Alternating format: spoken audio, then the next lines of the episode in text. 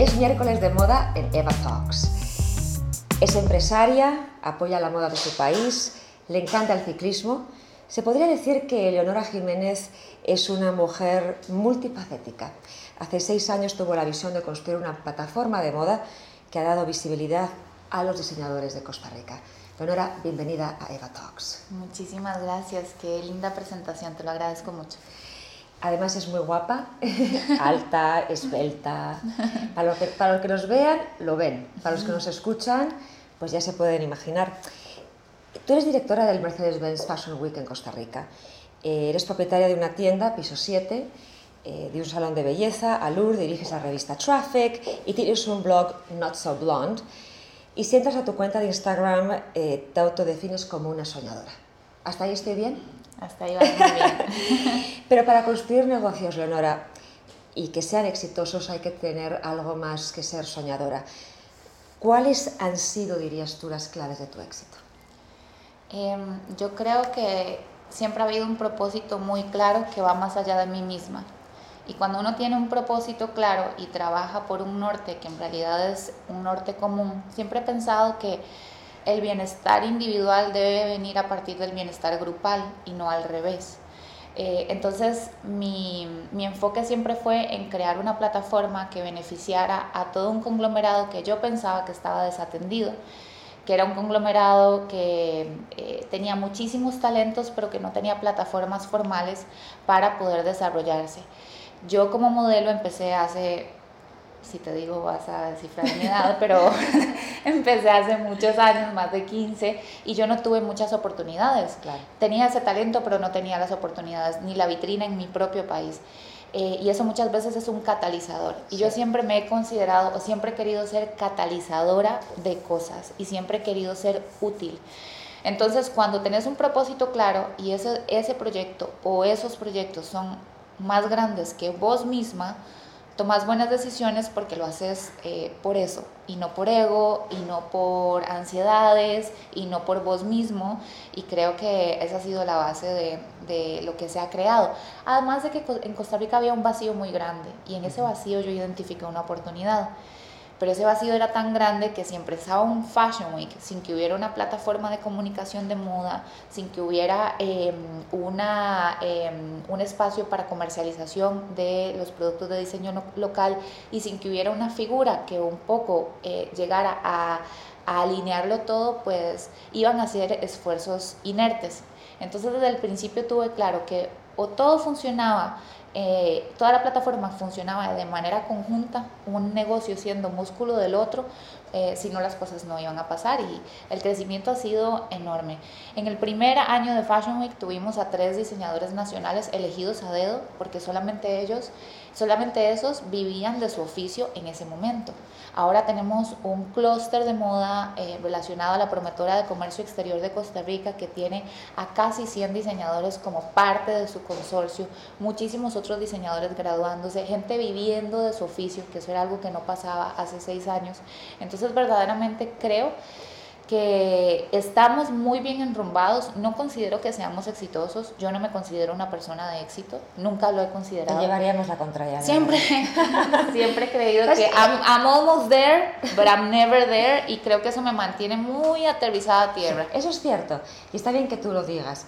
Pero al final el éxito, el mayor éxito que tú puedes tener es el haber logrado posicionar a tu país. Ya está hecho. ¿Crees que, bueno, vos una visión desde una mujer eh, que Latinoamérica es su país, su, su, residencia está en Latinoamérica, ¿crees que Costa Rica sí ha... Bueno, eso me Yo creo que a través del Mercedes-Benz Fashion Week has logrado posicionar a Costa Rica haciendo un evento de calidad y una plataforma y trayendo a gente a nivel internacional que pudiera hablar sobre lo que estaba pasando en el país. También es el éxito la colaboración, el éxito de apoyar a los demás, el éxito de saber que en la unión está la fuerza y el éxito de la visión. El éxito no es cuando las cosas salen bien. Clarísimo. El éxito es cuando tú estás rompiendo esquemas y cuando haces disfrutando el proceso. disfrutando. Por ejemplo, si la gente te ve caminando por la calle, el primer estereotipo que alguien va a pensar de alguien como tú, alta, sea de antemano que has sido o eres modelo, es simplemente encasillarte en un sitio de, bueno, será modelo, es una mujer guapa, pero nunca van a pensar es una empresaria. Y creo que haciendo eso también estás dando grandes oportunidades y logras el éxito de poder transmitir a las nuevas generaciones de chicas jóvenes que sí se puede el ser guapa, el ser exitosa, el ser empresaria.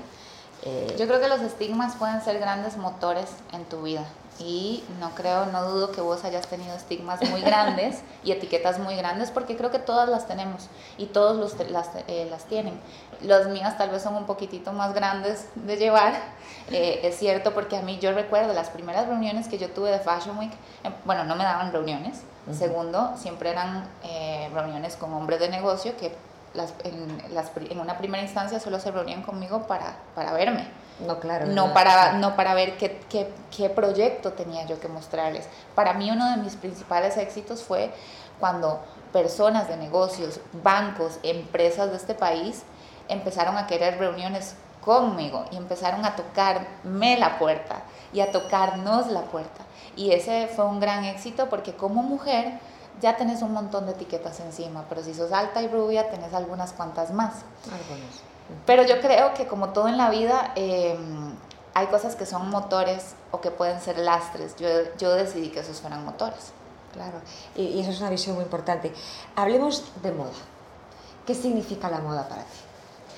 Para mí la moda es, eh, bueno, yo lo veo desde dos, dos ángulos. Uh -huh. Uno más empresarial, otro tal vez más romántico. La parte romántica es que para mí la moda representa tu bandera más personal, tu manera no verbal de decirle al mundo quién sos, quién te, qué te gusta, uh -huh. eh, eh, de expresarte de manera no verbal y es como la bandera propia que te pones todas las mañanas y salís. Y eso a mí sí. me parece relevante. Me encanta porque la habla de quién la moda. sos. Totalmente. Entonces eso es como mi romantic way to see it. Pero también en la parte empresarial, tal vez lo que vemos es un poco tip of the iceberg, la modelo en la pasarela o en la portada de la revista. Esa es, esa es la punta del iceberg de un semillero de gente, de un montón de industrias que trabajan eh, para beneficiar a comunidades, para beneficiar a países, artesanos, y me encanta que la moda es una industria que beneficia a un montón de segmentos y a un montón de perfiles. Eso uh -huh. no pasa en todas las industrias. Y para mí es un sector productivo importantísimo y solamente por eso debe ser tomado en serio. Y creo que Latinoamérica tiene grandes oportunidades porque eh, son industrias que no se han desarrollado formalmente, que los gobiernos deben meter un poco más la mano, eh, eh, solucionar algunos problemas que tienen los diseñadores para poder hacer que su producto sea más competitivo y sin duda yo creo que los réditos van a ser muy grandes. Entonces para mí la moda es es una industria que merece toda la seriedad del mundo y por eso tratamos de ser excelentes en lo que hacemos, porque no es algo que nos gusta y nos apasiona, por supuesto que sí, pero es algo a lo que le tenemos respeto y por eso trabajamos con respeto también. Totalmente. Estoy de acuerdo en todo lo que has dicho. Uh -huh. Definitivamente, por eso yo creo que eres una perfecta embajadora de los diseñadores de Costa Rica y creo que hay muchas oportunidades. ¿Cuáles dirías que son tus desafíos más importantes hoy por hoy? Yo creo que eh, trasladar esto a, eh, de, de, la empresa privada a verdaderamente generar alianzas con el gobierno. Uh -huh. Creo que generar una política pública que le permita a, a, los diseñadores poder, poder desarrollar el producto de manera más competitiva, eh, con políticas arancelarias que los ayuden. Eh, eso es básico para que lo que estamos haciendo desde el seno de Fashion Week, lo que está haciendo Procomer, lo que está haciendo Estilo Costa Rica, pueda potenciarse. Me emociona muchísimo que sé que hay personas claves en este gobierno que están queriendo, que están viendo esa oportunidad. Uh -huh. Y sé que eso va a explotar en este gobierno y espero que así se haga. Y eso creo que es un panorama muy alentador porque ya la industria la hemos formalizado hasta el punto que verdaderamente claro. podemos agarrar esas oportunidades y aprovecharlas. ¿Cuál es el reto más importante que has vivido en tu vida y qué enseñanza te dejó? Uy, eh, creo que han habido dos. Uno, eh, en la parte emocional, que fue eh, una ruptura, fue mi divorcio que a mí me dejó muy marcada. Además es una historia de, de vida que no le deseo a ninguna mujer. Pero también creo que es una de las mayores bendiciones que he tenido. O sea, yo estaba completamente atrapada, yo me había olvidado de mi potencial, me había olvidado de mis capacidades, estaba completamente anulada y a veces la vida necesita darte ese socollonazo que decimos en Costa Rica, darte, eh, eh, quitarte, eh, sacarte de esa zona de confort, porque no hay nada más adormecedor que una zona de confort. y eso fue lo que la vida hizo y Dios hicieron. O sea, sacarme de ahí fue una ruptura de corazón que, que agradezco muchísimo y que fue el principio, Eva, de todo, toda la plataforma. Una ruptura de, de corazón que hizo que me quedara sin nada y ahí empezó Alur, empezó Fashion Week, empezó Traffic, empezó todo lo demás, porque no tenía nada que perder. Claro. Y a veces estar en ese punto de no tener nada que perder o de ya haberlo perdido todo, según vos, eh, te puede hacer lograr grandes cosas. Y, y, en la parte empresarial, pues he estado quebrada dos veces, ¿verdad? Entonces también esto es algo que le digo a los emprendedores, emprender es muy difícil. Y la gente me ve a mí y me, y me dicen, ay, es que me dicen la reina Midas que lo que toco lo hago oro y nada más lejos de la realidad. He fracasado mucho, he sufrido mucho. Yo le digo a la gente que no creo que que deberían desear estar en mis zapatos. Es muy difícil tener tanta responsabilidad. He estado quebrada, he fracasado. También creo que el fracaso es la antesala del éxito y un emprendedor también está destinado a fracasar y eh, los emprendedores de éxito son los que deciden hacer de, este, de ese fracaso un colchón y un, un, impulso más bien para, para, seguir creciendo y eso es lo que ha pasado. Estamos recogiendo, estamos recogiendo eso que hemos sembrado. Sí, pero ¿cuántos años? mucho también. Es que si te dicen que algo es rápido y fácil, I wouldn't believe it. I would run, corran, porque eso no, eso no es la realidad. Y mucho menos ahorita, que hay tanto ruido, que hay tanta competencia, que la gente está queriendo hacer tantas cosas. Eh, y eso está muy bien, pero también hay mucha informalidad, también eh, eh, se han prostituido muchas... muchos temas, muchos conceptos, ¿verdad? en los que yo creo que verdaderamente hay que volver a la raíz del respeto hacia, hacia lo que hacemos, hacia la gente con la que trabajamos, hacia los procesos, hacia la, em, la experiencia. Vos, por ejemplo, para mí hoy decía, hoy estaba yo hablando en mi Instagram y decía, qué impresionante en qué mundo se me hubiera yo pensado que iba a estar aquí con vos. Es que es increíble porque para mí vos sos, vos has sido siempre motivo de inspiración y mucho de lo que soy es porque vos has inspirado y has encendido esa llama y qué bonito saber que mujeres hacen eso por mujeres. Y probablemente has tenido fracasos y lo Muchos. y, de todo. Están documentados. Seguramente. La mala noticia. la mala noticia que están todos documentados. Pero bueno, eso es, lo malo, eso es lo malo de nuestras posiciones. Pero verdaderamente, la manera, vos para mí fuiste visionaria y fuiste la primera que volvió sus ojos a la industria latinoamericana. Y eso me inspiró a mí a identificar, identificaste un vacío y generaste una solución. También tuve el apoyo, y no me puedo llevar el crédito, una casa editorial que vio el potencial que tenía la región y yo simplemente fui una conductora de un vehículo que hacía ese mensaje realidad pero sí efectivamente había ese vacío y qué, qué, bonito escuchar que uno inspira a la gente ¿no? y, que, y, que, y que has hecho algo diferenciador con las personas. Yo te quiero regresar un momento al tema romántico del que hablaste, el desengaño, el desamor. Una cosa es que se me acaba de acordar. Eh, hay una colaboradora que trabajó eh, conmigo un tiempo que luego escribió un libro que se llama La píldora del amor. Y ella me pidió escribir un prólogo eh, y fue interesante porque cuando empecé a leer el libro, yo decía, pues este título tan extraño, La píldora del amor. Y si esta chica tiene, creo que le deja su novio, su marido, y entonces entra en una profunda depresión, es como farmacéutica y ella lo que quiere es encontrar la fórmula química que le haga sentirse mejor. Wow. Y al final del libro se da cuenta, se da cuenta que no necesita ninguna píldora y que no hay ninguna píldora te va a quitar ese sentimiento, más tu lucha interna y tu deseo de salir adelante. Así que yo creo que encontramos nuestras propias... Pero fue muy divertido, porque pasar todo este libro viendo eh, a esta mujer desesperada por encontrar la receta que le quitara, como si esto fuera un medicamento, una aspirina, que voy a tomar para quitarme el desamor. Y, me recuerdo por un momento eso. Eso es lo que hacen los vacíos emocionales y el hambre emocional.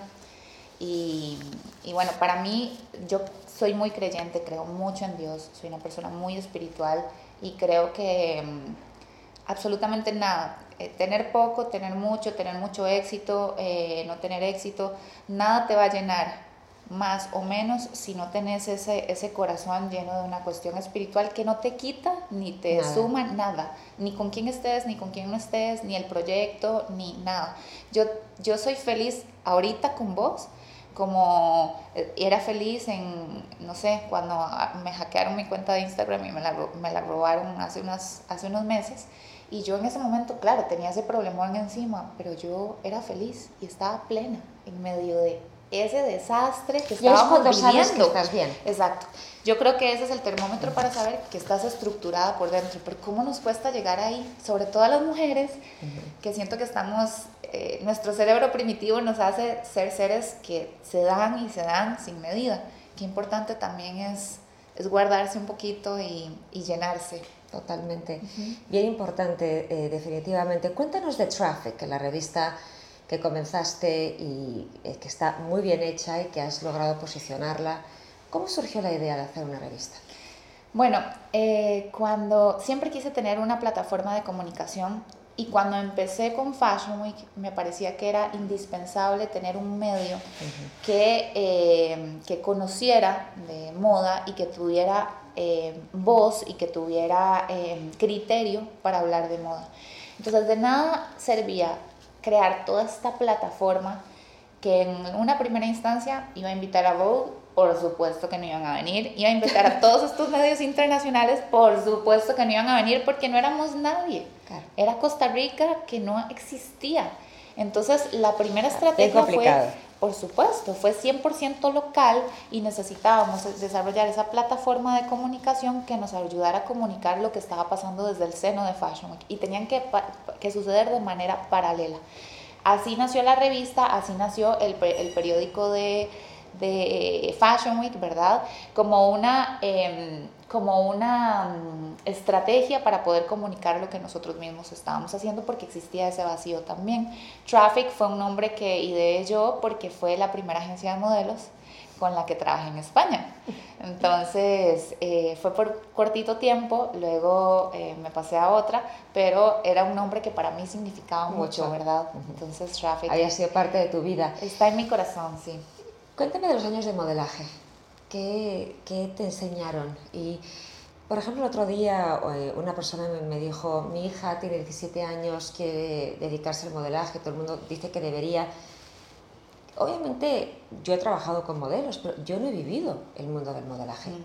Entonces cuéntanos un poquito eh, tu experiencia, ¿qué le, darías, qué le dirías como recomendación a las chicas o chicos que se quieren dedicar a esa profesión? Yo creo que todas las profesiones son hermosas y todas las profesiones tienen eh, su parte agridulce. Creo que el modelaje es una industria súper brillante por fuera, pero con un fondo que puede ser muy oscuro si no sabes manejarte bien. Porque hay, hay, hay, hay muchas cosas, o se presta para también muchísimas cosas. Yo lo disfruté muchísimo, le saqué el máximo provecho. Creo que mi principal recomendación sería que tenés que tener muy claro y muy clara qué estás dispuesto a hacer para llegar hasta donde querés llegar. Yo tenía muy claro qué no quería hacer y cuáles, eh, con qué me sentía cómoda y con qué no. Y eso me permitió disfrutar plenamente del ambiente en el que estaba, viajar. Yo no hubiera podido, bueno, yo vengo de una familia muy humilde, muy humilde. Mi papá es agricultor, nunca ah, me había montado en un avión, ellos tampoco. Eh, era muy buena estudiante y quería ir a la universidad, mis papás no podían pagarlo, mis mi hermano tampoco eh, podía ir. Entonces yo decidí agarrar esta oportunidad, aunque el modelaje nunca fue mi sueño. Yo nunca quise ser modelo. ¿Qué querías ser? Yo quería, no sabía si ingeniera o doctora pero quería, mi futuro estaba, según yo... Ibas a ser la doctora de una serie de televisión. no, no, pero te digo, eh, nadie se imaginaría de ti que querías dedicarte a eso, porque volvemos al prejuicio. Por supuesto. Es algo que, quiero eh, hablar contigo, porque eh, hoy tu plataforma se extiende a las redes sociales, al mundo digital, tú pones tus looks, eres fuente de inspiración, Pero el mundo allá afuera, no solamente en digital, pero el mundo allá afuera está lleno de prejuicios y de poca empatía. ¿Qué, qué sucede y cómo contrarrestar? Yo creo que, bueno, mi, em, mi dogma, ¿verdad? O, o, la ley bajo la que me rijo es que que la gente actúe mal no te da derecho a vos a hacer lo mismo. Y yo creo que uno debe ser luz y ser luz significa actuar de manera correcta. Hay muchísima gente que yo sé que dice cosas horribles de mí o que no entiende el modelo que estamos generando en Costa Rica, pero luego quieren ir a Fashion Week y nunca van a estar vetados y van a recibir todas las oportunidades. ¿Por qué? Porque nosotros somos inclusión, nosotros somos desarrollo, nosotros somos apertura. Sí, y, importante. Y nosotros queremos ser, exactamente, queremos generar alianzas. Entonces yo creo que las redes sociales se prestan para muchas cosas cosas, pero en el momento en que mi, mi andamiaje emocional interno, que eso sucedió hace unos años, estuvo, estuvo bien y estuve, me sentí llena, ya lo que decían de mí, lo que los haters, me parece polísimo ser un hater. Polísimo se dice como muy no super, sé qué es polísimo. Super, ¿Cómo se dice en España? no Eh, sé. eh, de- super choni, es super choni ser un hater. polísimo, choni, Ajá. no te entendí todavía. ¿Qué, qué como, es? eh, como hortera. Hortera, ok. Eh, Es súper ok. hortera ser un hater. O sea, que tu vida se desarrolle. muy mal, es Por cheap. supuesto, es so cheap. Vivir de eh, alimentar el odio, de hablar mal de las personas, de ver qué están haciendo solamente para juzgarlos. Eso me parece una pérdida de tiempo tremenda y yo no me voy a meter ahí porque yo quiero ser luz y quiero ser amor y quiero ser inclusión. Entonces, no me identifico con eso. Y una cosa que aprendí es que no puedo luchar contra la maldad cuando no la entendés. Y por mucho tiempo yo quise... Es como la película de. Batman. ¿Viste la última instalación de Batman de Chris Nolan? Ajá. Cuando el mayordomo de Bruce Exacto. le dice, cuidado con este, este, este personaje porque tú no has llegado a entender la maldad. Exacto. Y Nunca no vas a comprender, no puedes pelear contra alguien con el que no, no juegas el mismo Exactamente. rol de valores, de un montón de cosas que son súper necesarias. Exacto. Nosotros Pues se me ha dado un actuamos- flashback a la película de Chris Nolan. Pues es que we're like soulmates, porque yo siempre doy ese ejemplo de Batman. O sea, le puedes preguntar a la gente que, bueno, que me conoce, siempre doy ese ejemplo. Yo tenía siempre dos quotes de eh, superhéroes y a veces comenzaba eh, las conferencias diciendo así, la gente se esperaba siempre otra cita, no más profunda, filosófica. Serán dos. Una que además lo utilizaba mucho en la piscina, que era de Spider-Man, que es con gran poder viene gran responsabilidad, Ajá. porque la gente a veces no comprende Total. que la cima y el éxito o el reconocimiento, hacer las cosas bien, siempre van a venir unidos a, a la responsabilidad que tienes por los empleados, por el contenido, por la audiencia, por lo que representas. Entonces, eh, eso es un peso. Y la otra es una de Batman Begins, de Chris Nolan, la primera instalación que él hace, porque cuando Bruce se cae y el papá lo recoge del, del hueco, donde le atacan, no atacan, pero vuelan un montón de, de animales hacia él, el, el padre lo recoge y le dice, Bruce, ¿por qué nos caemos? Nos caemos para darnos cuenta que podemos levantarnos y hacerlo con más fuerza. Exacto. Y en toda la película, Batman es abatido, pero puede levantarse y hacerlo con más fuerza, lo cual me lleva a, tus, a, tu, a tu hobby, que es el ciclismo, porque, Leonora, no sé qué pasa, pero te caes. Te caes.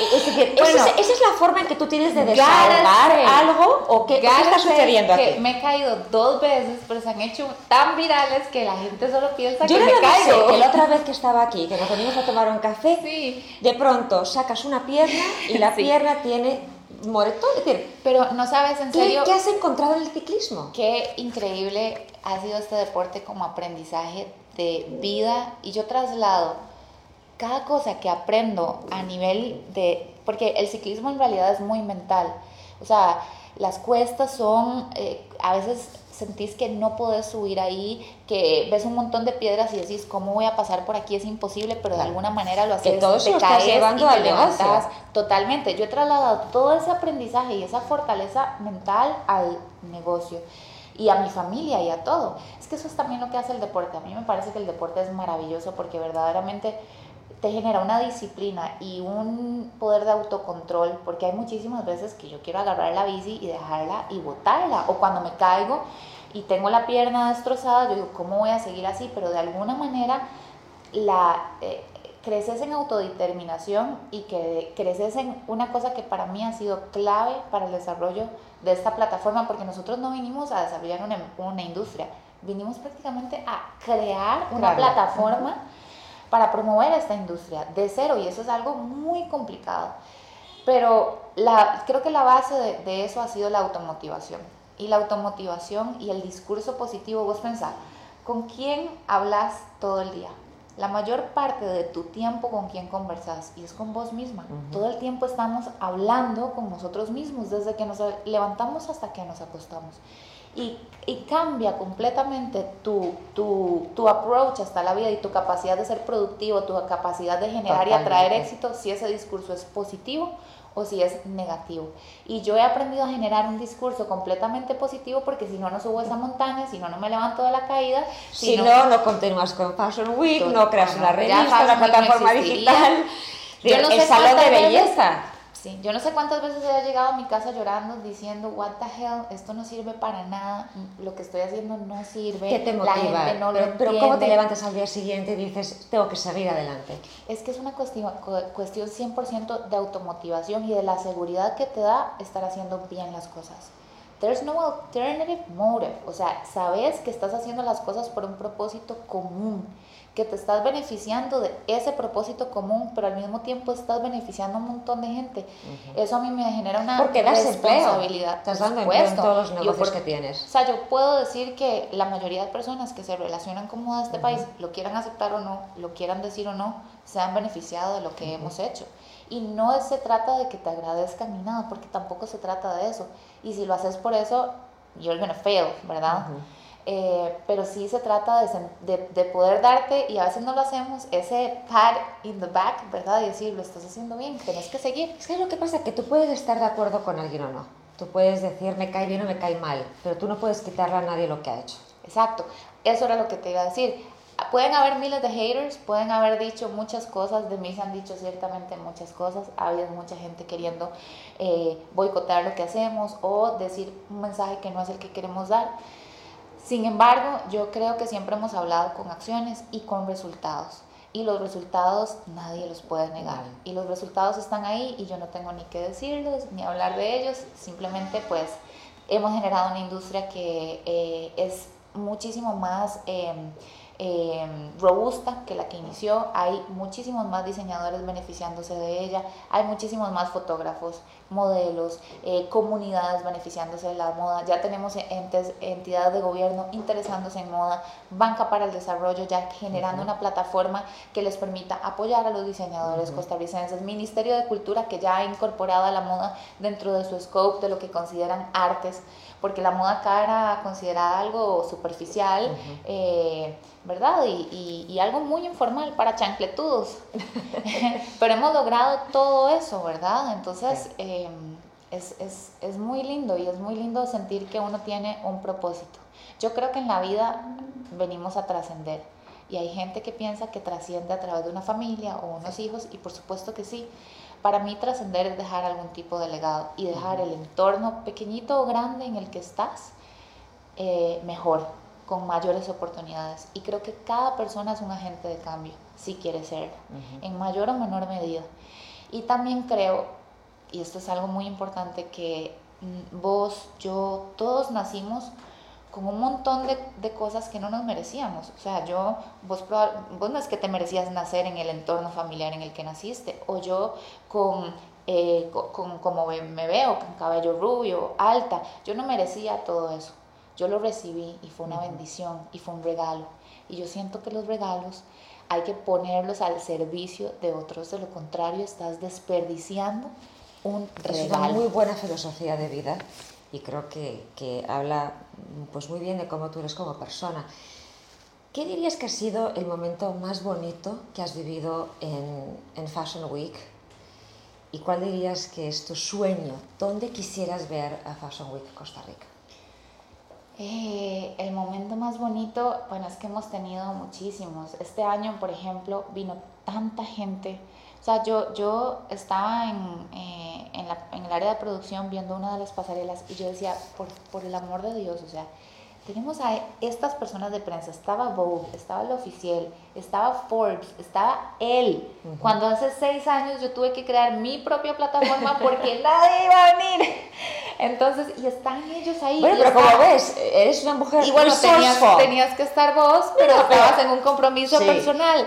Sí, sí, estaba en un Era la boda de mi hermano, pero eres una mujer resourceful, porque otra persona hace seis años dice, soy una víctima, no hay nadie que me cubra, qué horror. Y tú dijiste, no, yo voy a construir una plataforma porque hace falta. Exacto. Bueno, sí, sí soy una persona muy estratégica. O sea, eh, conozco, me mido bien la realidad de donde estoy y también mido bien las oportunidades, pero pensar tener a Agatha Ruiz de la Prada, Juan Carlos Obando, a eh, Efraín Mogollón, a, em, este, el mexicano que lo amo, bueno, a tantas, tantas figuras importantes eh, para Latinoamérica, acá en Costa Rica que Vogue nos, nos, eh, nos, colocara como una de las cinco ciudades más importantes y relevantes para la moda latinoamericana actual, seis años después de haber empezado. Eso es lo que yo le digo a las personas de gobierno cuando me reúno con ellas y cuando necesito que, que nos apoyen más. Esta es una industria de gente tan apasionada que en tan poco tiempo hemos, y con muy poca ayuda, verdaderamente trabajando muy solos, hemos logrado llegar hasta aquí Imagínense. Todo lo que se puede hacer. Todo lo que se puede hacer. Es mucho. Hay gente muy comprometida y hay gente enamorada verdaderamente y sobre todo con un propósito loable. Porque también hay gente que quiere hacer esto por figurar o por salir en la foto. Esos son los que no, no, esos son los que no van con esta plataforma y los que a los que no les va bien. Sí, consejo, te quieres dedicar a moda, piensa menos en la foto y más en el trabajo de las noches. cuando viene una pasante o quiere alguien trabajar en la revista o en Fashion Week y este es mi sueño, me encantaría. Y, y yo lo primero que hago es darles un wake up. claro. O sea, yo les digo, o sea, verdaderamente eso son horas extenuantes. La parte glamurosa es un 5% de lo que hacemos. Todo lo demás es trabajo muy duro y muy poco glamuroso. Y hay algunas que, o mucha gente que piensa que esta industria, que creo que es, es, uno de los problemas, piensan que esta industria es de show off, es de fiesta, es de luz, es de glamour, es, de, es de, de, del resultado final, del look increíble, y no. Necesitamos a más gente queriendo subirse las, las mangas, meter las manos y trabajar de verdad y formalizarla. Cuéntame de tus diseñadores favoritos. Eh, ¿Quiénes son? Uy, eh... Ok, todos los de Costa Rica, yo sé. Sí, pero digamos, para mí los has apoyado, pero... Digamos, para mí un sueño que venga a Costa Rica es Esteban Cortázar. O sea, hay que ponerse a trabajar en ellos. Esteban, si os estás escuchando, por Esteban, por favor. Costa Rica, te, Costa Rica, te espera. no, verdaderamente es que admiro a, a las, lo que dijiste puedes sentarte y decir, ay, es que vengo de Latinoamérica y ¿qué voy a hacer yo en New York? ¿Cómo voy a competir con los diseñadores de París? ¿Cómo voy a hacer esto? O puedes ser un Esteban que ha sabido aprovechar cada oportunidad dejando atrás todos los estigmas y no, ha tenido fácil. y no la ha tenido fácil. Entonces, para mí, él es, él es todo lo que lo que representa los valores que yo creo que debería tener y aprender cada diseñador. Y no solo cada diseñador, cada persona que quiera hacer algo en esta industria. Entonces, tu sueño que venga Esteban Cortázar al Mercedes-Benz Costa Rica. Y, y, en términos de ti, tu estilo, ¿quiénes son como tus infalibles eh, diseñadores que, que siempre te que te quedan bien? Porque más que te gustan es cuando uno encuentra a alguien que le queda bien.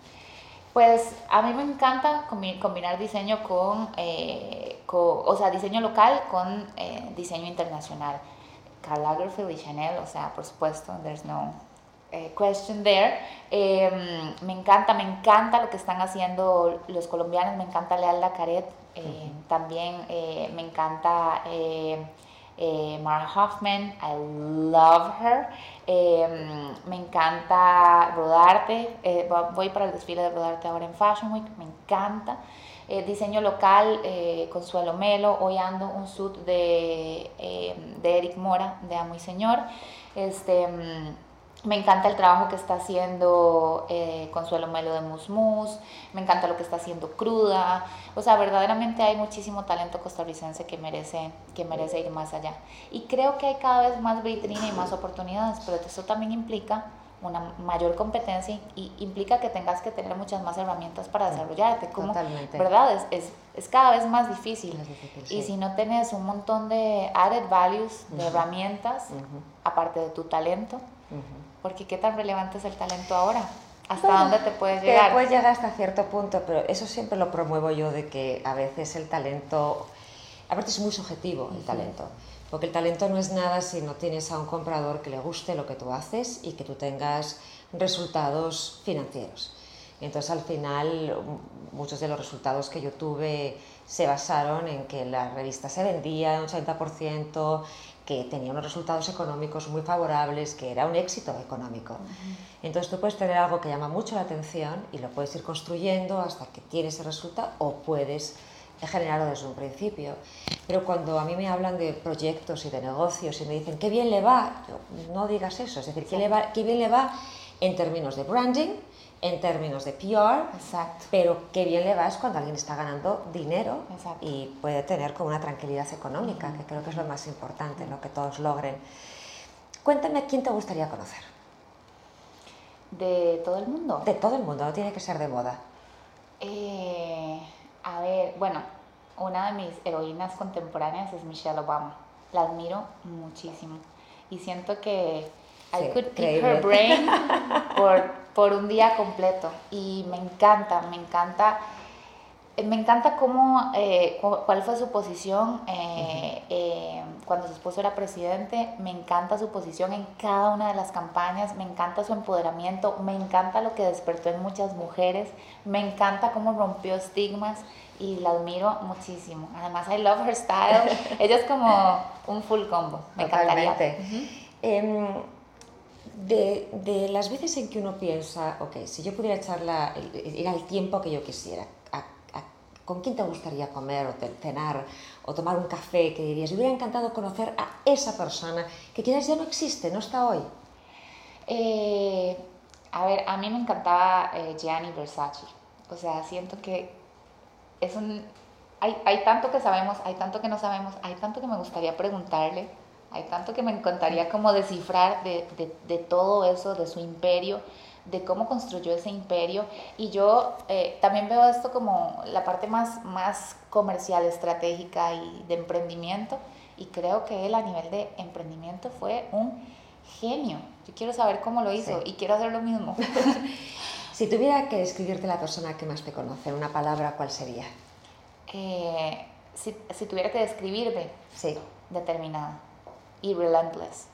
¿Cómo se dice relentless? en Es- yo creo que es básicamente engloba lo de la determinación que uno tiene por, sal- por salir adelante, porque no importa cuántas veces te caes. Y creo que para conocer a Leonora hay que entrar a su Instagram y verla andar en bicicleta. Porque yo creo que ahí la gente va a entender que la determinación, la perseverancia, el romper esquemas están todos englobados en la forma que ella anda en bicicleta por las montañas de Costa Rica eh, contra viento y marea, definitivamente. Danos unos consejos de estilismo, porque además de que te sabes vestir muy bien, sabes hacer las cosas muy bien en términos de estilo. ¿Qué es algo que tú cada vez que lo ves dices, no, por favor, no sigan haciendo esto? Por favor, los crocs. A los crocs, out. Hay que deshacerse de todos los crocs de esta vida. Ni los doctores deberían usar crocs. Deberíamos diseñar un, eh, un zapato más cómodo para nuestros doctores, pero no. ¿Quién? No puede entrar un enfermo a un hospital y deprimirse más viendo crocs. Totalmente. Sí, no. Si fueras a hacer tu propia colección de moda, ¿qué crees que hace falta en el mercado? Global, no hablo solamente de Costa Rica. Eh, a ver, esto sí está difícil.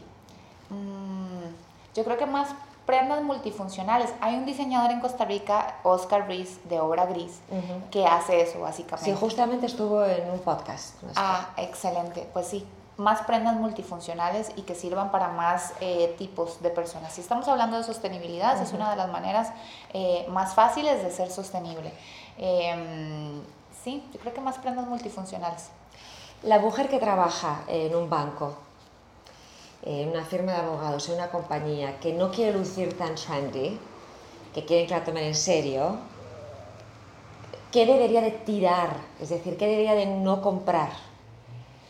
Em, a ver, este. Mini, mini, mini faldas. Pero de las minis. De las muy, muy, muy, muy minis, que además yo las amaba y me costó dejarlas ir, pero sí, yo creo que no. Ya no. saben, no mini. No Solamente mini, mini, mini, pa- mini, Eso no. las dejamos para cuando vamos a tomar, Exacto. a tomar algo, ¿verdad? Exacto, exacto. Em, Leonora, podría quedarme hablando horas contigo, sobre todo porque creo que hay mucho por contar todavía y creo que hay mucho que tienes que hacer todavía por Costa Rica, los diseñadores. Em, lo que has logrado ha sido espectacular porque además tienes una mente de negocios, has construido y ayudado a construir muchas de las marcas, eres una mentora para muchos de ellos eh, y estoy segura que habrá gente pues, que le moleste un poco eh, lo que haces porque no entiende el trasfondo. Yo digo que antes de juzgar, escuchen, entiendan y pónganse en los zapatos de las personas porque no saben lo que, lo que están viviendo o, o lo que cuesta. Yo también, y seguro te sentirás identificada con esto, creo que la gente hace extensiva su personalidad Ujú. al resto de las personas. Ujú. La gente me ve a mí y probablemente piensa que, que yo soy o que yo hago lo que ellos harían Claro. si estuvieran en, En mi zapatos. posición. Y hay, eh, eso es diametralmente opuesto probablemente a lo que yo soy y yo hago. Y eso es lo que pasa. Por eso la gente no entiende. ¿Qué es lo que nadie sabe de ti? Eh, pues que soy una persona muy sensible y que uno de mis mayores retos es eh, que no me importa lo que la gente diga. Creo que ya lo he superado, pero era algo que era mi gran materia pendiente conmigo misma y yo sufría muchísimo porque yo quería gustarle a todo el mundo y estar bien con todo el mundo y que todo el mundo entendiera No lo que estaba puede. haciendo y no se puede. Y Se ese puede. consejo me lo dio una amiga muy querida eh, que una vez me dijo, es que sabes cuál es tu problema, sos muy, em, sos muy insegura. Y yo, yo le dije, ¿cómo? Yo insegura. Claro. Yo insegura, porque claro, yo jamás había entendido eso de mí misma y qué importante es la introspección. Y ella me dijo eso y yo dije, yo soy insegura. Sí. ¿Por qué? Eh, Porque tengo la no está necesidad mal, de no gustarle está a todo el mundo. No está mal ser. No. Tener un grado de inseguridad mm, no está mal, eh, pero tampoco tenemos que ser tan duros con nosotros mismos. Por es eso. sensible, yo todavía agradezco a la persona que una vez me dijo que tenía cade- muchas caderas anchas y que no tenía que vestirme con faldas eh, así. Y, y le agradezco porque tenía razón. También tenía razón que el pelo lo, lo tenía un poquito mal. También tenía razón en que la chaqueta que llevaba con la falda se veía fatal. Y tenía razón en muchas cosas. En aquel momento me pareció como que yo estaba volando y trabajando y luchando. Y al final lo que hice fue lo más saludable de todo, reírme. Sigo teniendo las mismas caderas, no he logrado hacer suficiente ejercicio para, para minimizar ese aspecto, working on it, pero el pelo por lo menos ha mejorado un pelín eh, y vamos combinando las cosas de otra manera. Pero ¿qué tal si en vez de preocuparnos tanto de lo que llevamos, nos preocupamos más de lo que tenemos aquí adentro? Total, ¿No te parece? Y para eso la introspección es básica, la aceptación es básica. Eh, en el momento en el que yo dije, sí, soy una persona insegura, mira, de repente ya no lo era tanto, ya no me, porque ya Pero creo que es había más sensible, de. Porque yo creo que lo que pasa es que, y corrígeme si estoy equivocada, le pusiste tanto esfuerzo y pasión. Recuerda lo que dijiste, vienes de una familia humilde, eh, naciste con un gran físico, co- siendo bella, guapa, ese fue tu, tu asset más importante en ese momento para poder salir adelante. Y de pronto ves la oportunidad, logras hacer algo donde no monetizaste desde un principio, donde te costó lágrimas, donde tuviste, tu nombre se fue al traste porque cuando uno va en bancarrota o quiebra es horrible, te deja un estigma fatídico, pusiste en riesgo tu propia vida. Y entonces de pronto, ¿qué? Cuando llegas al escenario, lo único que recibes es gente diciendo que, ay, ¿quién se cree o por qué? En vez de entender un poco de dónde vienes y tú me estás diciendo a mí que uno tiene que aceptarlo y no ser sensible. Yo dejé de ser tan sensible, porque me identifico contigo, cuando empezaron los shows de las Kardashian. Y me metí a ver el- las redes sociales de Kim Kardashian. Y ella, cada vez que ponía un look sexy y le criticaban, al día siguiente ponía un look todavía más sexy y controversial. Y la seguían criticando. Y empecé a entender que a la, la- la persona que te quiere ver, abre la puerta de tu corazón. Los que no te quieran ver, que te vean por Instagram y que sean tus seguidores. y Eh, te voy a decir ya. una cosa, lo que ves es lo que sos. Claro, Eso es 100% lo que eliges ver. Lo que ves es lo que sos. Bueno, eh, como siempre terminamos los podcasts hablando del si se puede, tú eres un ejemplo a seguir, tú eres el reflejo de lo que uno quiere, se logra. ¿Qué consejo tú le darías desde esa perspectiva a las personas que quieren ser emprendedoras como tú en algo relacionado con moda? Pues primero que sepan que no es fácil. Segundo, que el poder del discurso positivo y la automotivación creo que es básica en una industria donde tenés, donde vas a tener muchísima gente tratando de des y situaciones, tratando de desmotivarte. O sea, a mí me negaron el préstamo del banco que yo necesitaba para emprender mis negocios porque yo eh, era Leonora Jiménez, la modelo. ¿Cómo le vamos a dar un préstamo a una modelo? ¿Quién es ella? ¿Qué hace? ¿Qué, sabe? ¿Qué respaldo? Y si yo me hubiera guiado por lo que los banqueros pensaban de mí en ese momento, no hubiera hecho nada. ¿Qué hice? Me asocié con una persona a la que sí le dieron el préstamo y todo empezó solucionado. Tienen que ser muy, tienen que tener un poder resolutivo muy grande porque creo que también eso es básico y sobre todo un mapa de ruta y, y saber que tu marca tiene que ser más grande o, más importante en la toma de decisiones que vos mismo. Si tu toma de decisiones es por vos, vas a fracasar. Tenés que pensar en tu proyecto y en tu marca primero. Y a veces eso va a implicar que vas a tener que, eh, que eat a bit of shit. a lot of shit.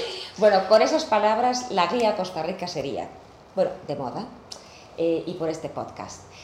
Primero, venir en mayo, en mayo, Finales de abril, principio de mayo, estamos por definir. Eh, al Mercedes-Benz Fashion Week Costa Rica y ver lo que se está cociendo en términos de moda.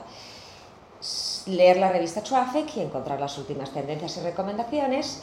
Si se quieren peinar, tener un masaje, hacer las uñas, está el Salón de Belleza de Allure.